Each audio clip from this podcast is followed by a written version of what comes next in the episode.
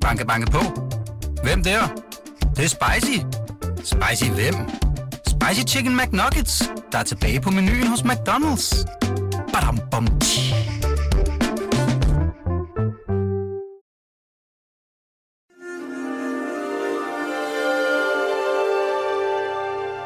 Her kommer en artikel fra Weekendavisen. Pernille Stensgaard har et helt usædvanligt talent for at se på det, de fleste andre siger og skriver, og så tænke, hmm, hænger det nu overhovedet sammen, det der? I denne artikel går hun kontra på New York Times' nye guide til det lækre, smukke, unge, trendy København, og så tager Pernille os med på en alternativ og, tror jeg, meget mere sand udgave af, hvad København er. God fornøjelse.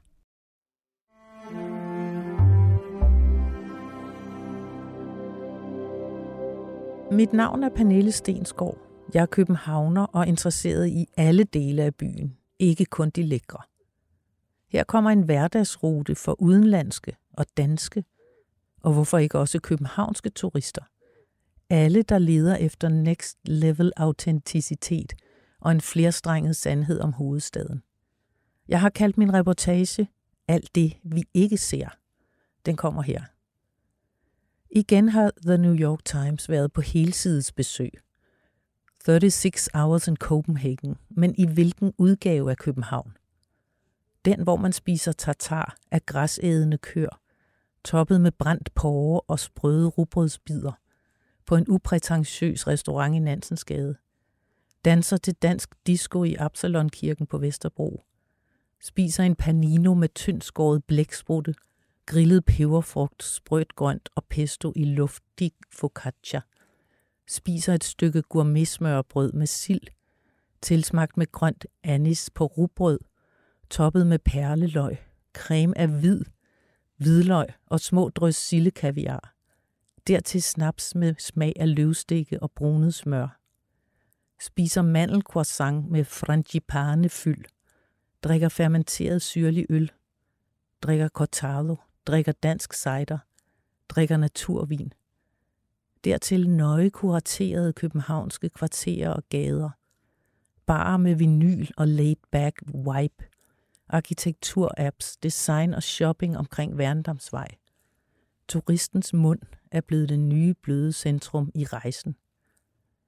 Da en her Griben i 1910 udgav sin rejsefyre for København og omegn for tysktalende, foreslog han ikke andet til munden end et besøg i disse renholdende kældre, hvor danskerne får serveret deres nationalspise, jordbær med fløde og rød grød med fløde.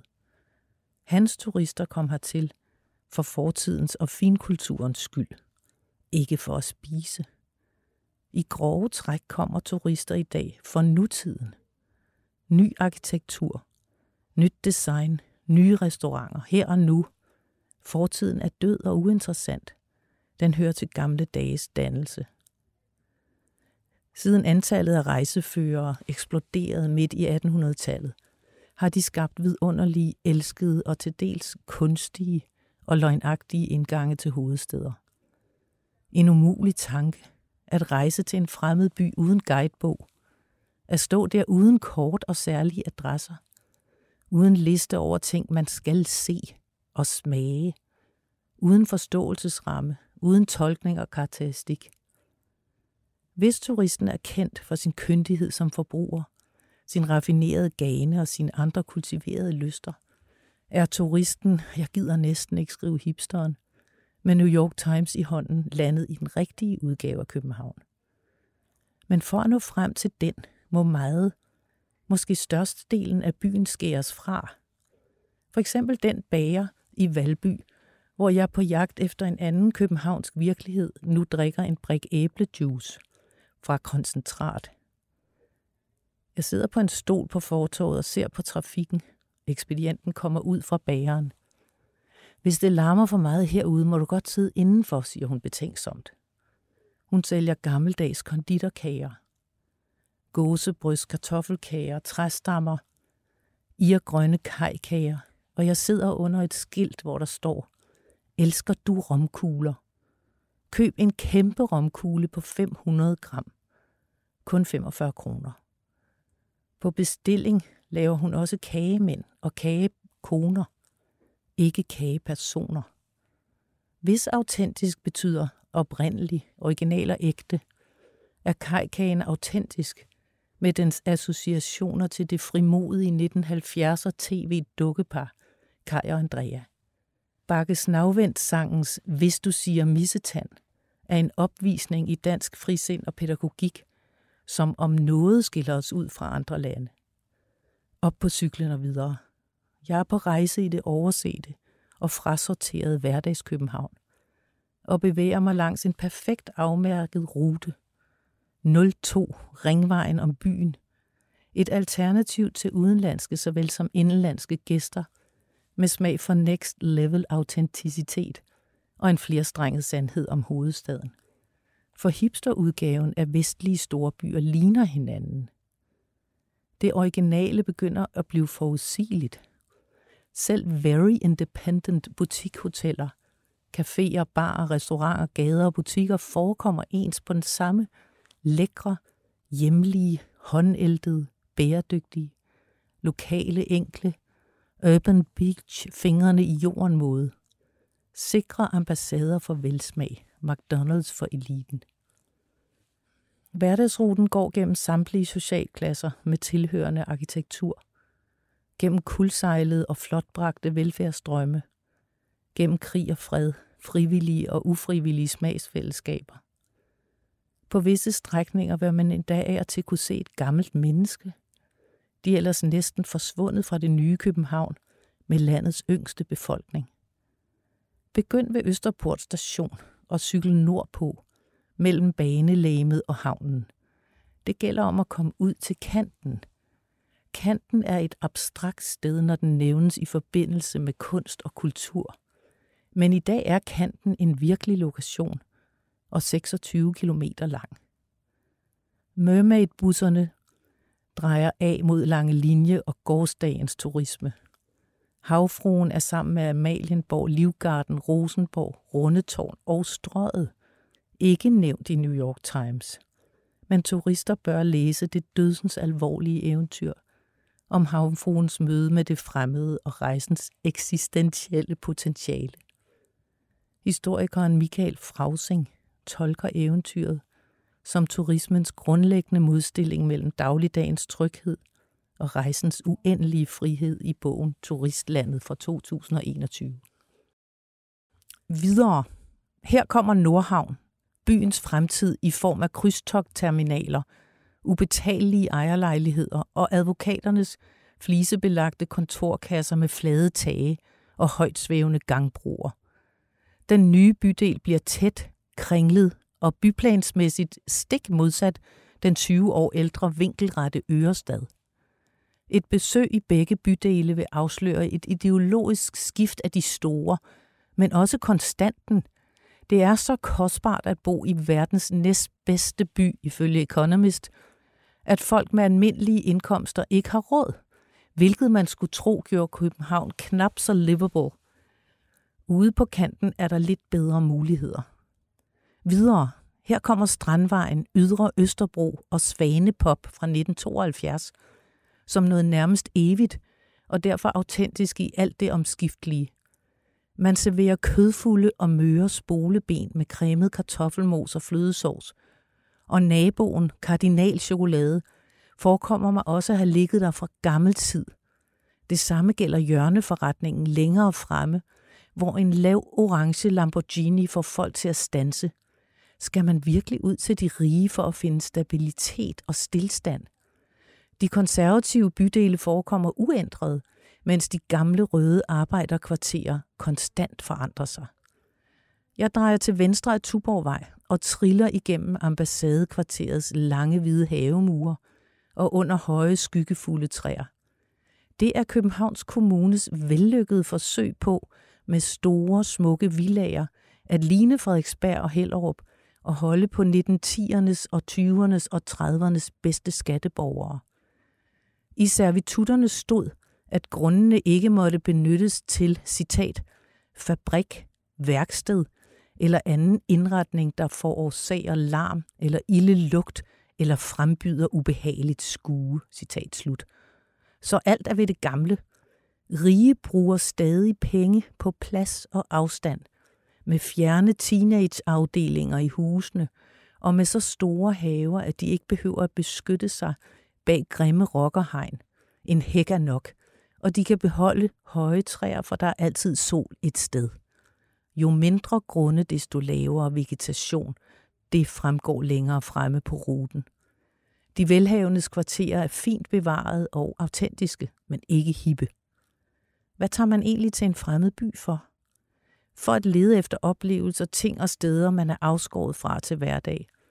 En virkelighed, der ikke kan købes. En stemning, andre måder at leve på. Men før som nu, nogen må vælge ud og kortfattet fortælle, hvad vi skal forvente. Da Monica Redlick i 1948 skrev Denmark Places and People, satte hun den unge kongefamilie forrest i billedrækken, dernæst Amalienborg og Marmorkirken. Men hun bevægede sig også ud i den sorte sværm af cykler i morgen- og aftenmyldretid. Et opsigtsvækkende syn for udlændingen, skrev hun. Og ud i et velfærdssamfund, hvor, citat, et hvert begavet barn har en færre chance for at nå til tops i enhver profession, og skoler og universiteter er gratis. Citat slut. Usædvanligt for genren nævner hun ordet slum om dele af Christianshavn og Nørrebro. Københavnerne bor ikke i huse, men under små forhold i lejligheder, men de passer til dansk levevis og er rigtige hjem, skriver hun. Husene er fem etager høje og uden elevator, og lejligheder på seks eller otte værelser betragtes som en hel del. Den danske folkekarakter minder hende om landskabet. Den ynder ikke ekstremer, men er stille og rolig. Danskerne er for det meste lyshårede og blåøjede og findes i to typer. Den lange tynde og den runde lyserøde. Men alle nyder solen, varmen, nyudsprungne bøgetræer og de lyse nætter efter den lange, mørke og ofte hårde vinter fra november til april. Den er forsvundet siden. Særligt for Danmark og en kilde til stor glæde er den langbenede stork også forsvundet siden. Væk er også de sprællevende lokalaviser i enhver by og de små Bornholmske sild, man ryger på øen. I Wonderful Copenhagen, en rejsefører fra 1964, beskrives en ren, velordnet by, lykkeligt fri for deprimerende slum. Citat. I årene efter krigen blev de fleste gamle bygninger i Indre By revet ned og erstattet af moderne bygninger. Citat slut. Kun 10 år senere i The Complete Guide to Wonderful Copenhagen er der ud over de sædvanlige eventyrattraktioner et kort kapitel om befolkningens internationale ry som seksuelt frisindede og tolerante. Hvor mødes homoseksuelle? På Maritime, Fortuna Bar, Mandalay, Café Intime og Tyren i Kødbyen. Der er også priser på prostituerede, de dyreste kvinder findes på Kakadu. Der er advarsler om kønssygdomme og om risikoen for at blive rullet i The Dark Quarters bag hovedbanegården og omkring Lars Bjørnstræde. Jeg cykler under Lyngbyvejen og over på den forkerte side, som Dan Tyrell gjorde så meget ud af i vangede billeder fra 1975. The Wild Side havde lossepladsen, husvildebarakkerne, børnehjemmene og idiotanstalten, skrev han stolt over sin outsiderposition, hvilket minder om den uofficielle konkurrence mellem Nørrebro og Vesterbro om at være mest skod, farligst i gåseøjne, på en tryg måde. Med tiden, de glødende dankort og den ekstremt velordnede og kontrollerede by, er der hos nogen opstået bagudrettede længsler – en drift mod autoophug, grimhed, uordentlighed og modstand mod den pænhed, der spreder sig fra indre byer ud af som en uimodståelig kraft. På den forkerte side af Lyngbyvej ligger Emdrup, som en stor rød eller gul mursten, lagt i tre etagers boligblokke, i nydelige parkanlæg med første generations mikroaltaner, med lige netop plads til at ryge en smøg. Vi er på vej ind i den almennyttige hovedstad. Indtil 1970'erne var København en livlig, stinkende industriby fyldt med arbejdere. De boede her og længere fremme af ruten i Bispebjerg og Nordvest, hvis de var heldige eller faglærte. For her var nybygget lyst og grønt i forhold til de dunkle brokvarterer med baggård, larm og lugt. Siden blev det hierarki vendt fuldkommen på hovedet. Bispebjerg er virkelig et bjerg. Triller ned af det skråninger under platantræer, langs rækkehuse og i en duft af liguster. På højre side juvelen, Grundvis Kirke, færdig i 1926 på bjerget. Højdragende og omgivet af lave, ydmyge menneskeboliger, som katedraler var i middelalderen.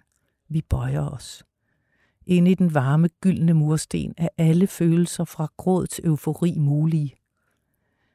Det store kryds Tagensvej Tuborgvej er trafikeret og overvældende autentisk, det vil sige repræsentativt for stedet, med sin elitekøbmand, som faktisk ikke er målrettet eliten, sin Røde Kors genbrugsbutik, ægte tæpper, sushi, frisør, libanesisk køkken og et AKB-kontor, Arbejdernes Kooperative Byggeforening, stiftet 1913.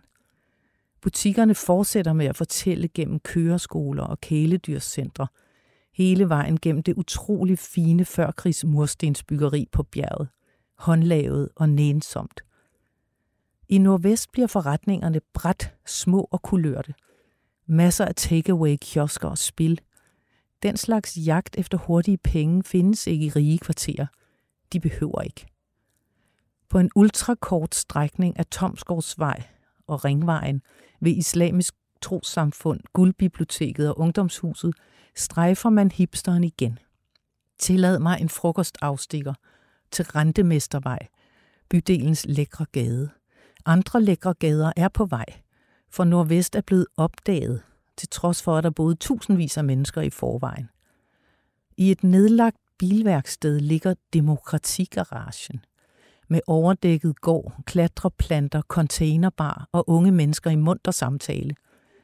Det åbne højloftede bageri i komplekset hedder Flere Fugle og har alt i surdej, Østers happy hour og et veludstyret vinkort. Jeg kunne være i Berlin, i New York eller i Nordvest. En pizza hedder New York, skråstreg Nordvest. En anden hedder lysegrøn. Den består af sommersquash fra sydkysthaven, basilikum, parmesan, stracciatella og ristede hasselnødder. Ikke en hvilken som helst pizza, men en bærer af stærke politiske værdier om et revolutioneret kødløst landbrug. Der er langt til Svanepops møre ben med kartoffelmos, som man bare spiser uden videre. Det samme gælder tidligere enkle ting, som for eksempel dansk politik, hvor man bare gik hen og stemte uden videre. Ved indgangen til Demokratigaragen står et skilt med en motiverende citatplakat. Citat. Demokratifitness. Hvilke demokratimuskler har du trænet i dag? Spørgsmålstegn. Citat slut. Man foreslår træning af empati, verbal selvtillid, mobilisering, mod, aktiv lytning, uenighed, aktivisme, holdning, kompromis og nysgerrighed. Jeg forlader dette utopia og er ude på 02 igen. Passerer Danmarks første højhuse i Bellahøj fra 50'erne, hvor beboerne ifølge 1964 rejseføreren nyder moderne bekvemmeligheder og brokker sig over de ligeledes moderne huslejer. Jeg cykler videre forbi bakkehusene fra 20'erne, Danmarks yndigste rækkehuse for foden af bakken. Videre gennem Valby. Jeg skulle have talt pizzerierne fra start. Danskerne spiser pizza. Ikke det højt belagte smørbrød, turisterne lydigt balancerer på paptallerkener i og omkring torvehallerne i Indre By, fordi der står i deres guidebøger, at de ikke må tage hjem uden at have spist open face sandwich. Indre By er de klassiske turisters. Brokvartererne tilhører yngre, mere eksperimenterende turister, der dog ikke vil for langt væk fra delikat mad og drikke. Og Valby Langgade, Vierslevvej og Folehaven er, så vidt jeg kan se, renset for smartness og helt uden turister, selvom en smørbrødsforretning reklamerer med byens bedste deller autentisk. Gennem Sydhavnen er Stakkels P. Knudsensgade lemlæstet af trafik. Forbi den dybe sø omgivet af kolonihavehuse, autentisk. Og Sydvest Bodega med billard og formiddagsgæster, autentisk. Og videre er den lange, triste Vasbygade det sidste stykke mod centrum og turens begyndelse. Jeg drejer hurtigt af til højre for at cykle gennem den vildt voksende boomtown langs havneløbet. Om bag ved Vasbygade hører man næsten ikke trafikken. I gårde med nyplantede træer og høje græsser. Barnevogne overalt. 17.000 mennesker er flyttet ind i de nye bebyggelser på Holmene.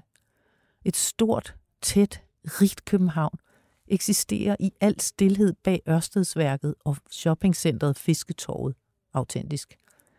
Nogle lejligheder har 30 meter lange altaner bag let tonet glas med fire forskellige sædegrupper, hængekøje og gigantisk gasgrill. Speedbåde og kajakker ligger og venter. Der er restauranter og barer med udsigt og brede trapper af træ mod vandet. En italiener ville lære mere om København ved at gå her end på Amalienborg. Turister burde se det. Giv Indre By en pause. Alt det, de ikke ser. Alt det, vi ikke ser. Tak for at lytte med, og hør alle avisens artikler på weekendavisen.dk. Banke, banke på. Hvem der? Det, det er spicy. Spicy hvem? Spicy Chicken McNuggets, der er tilbage på menuen hos McDonald's. Badum, bom, tji.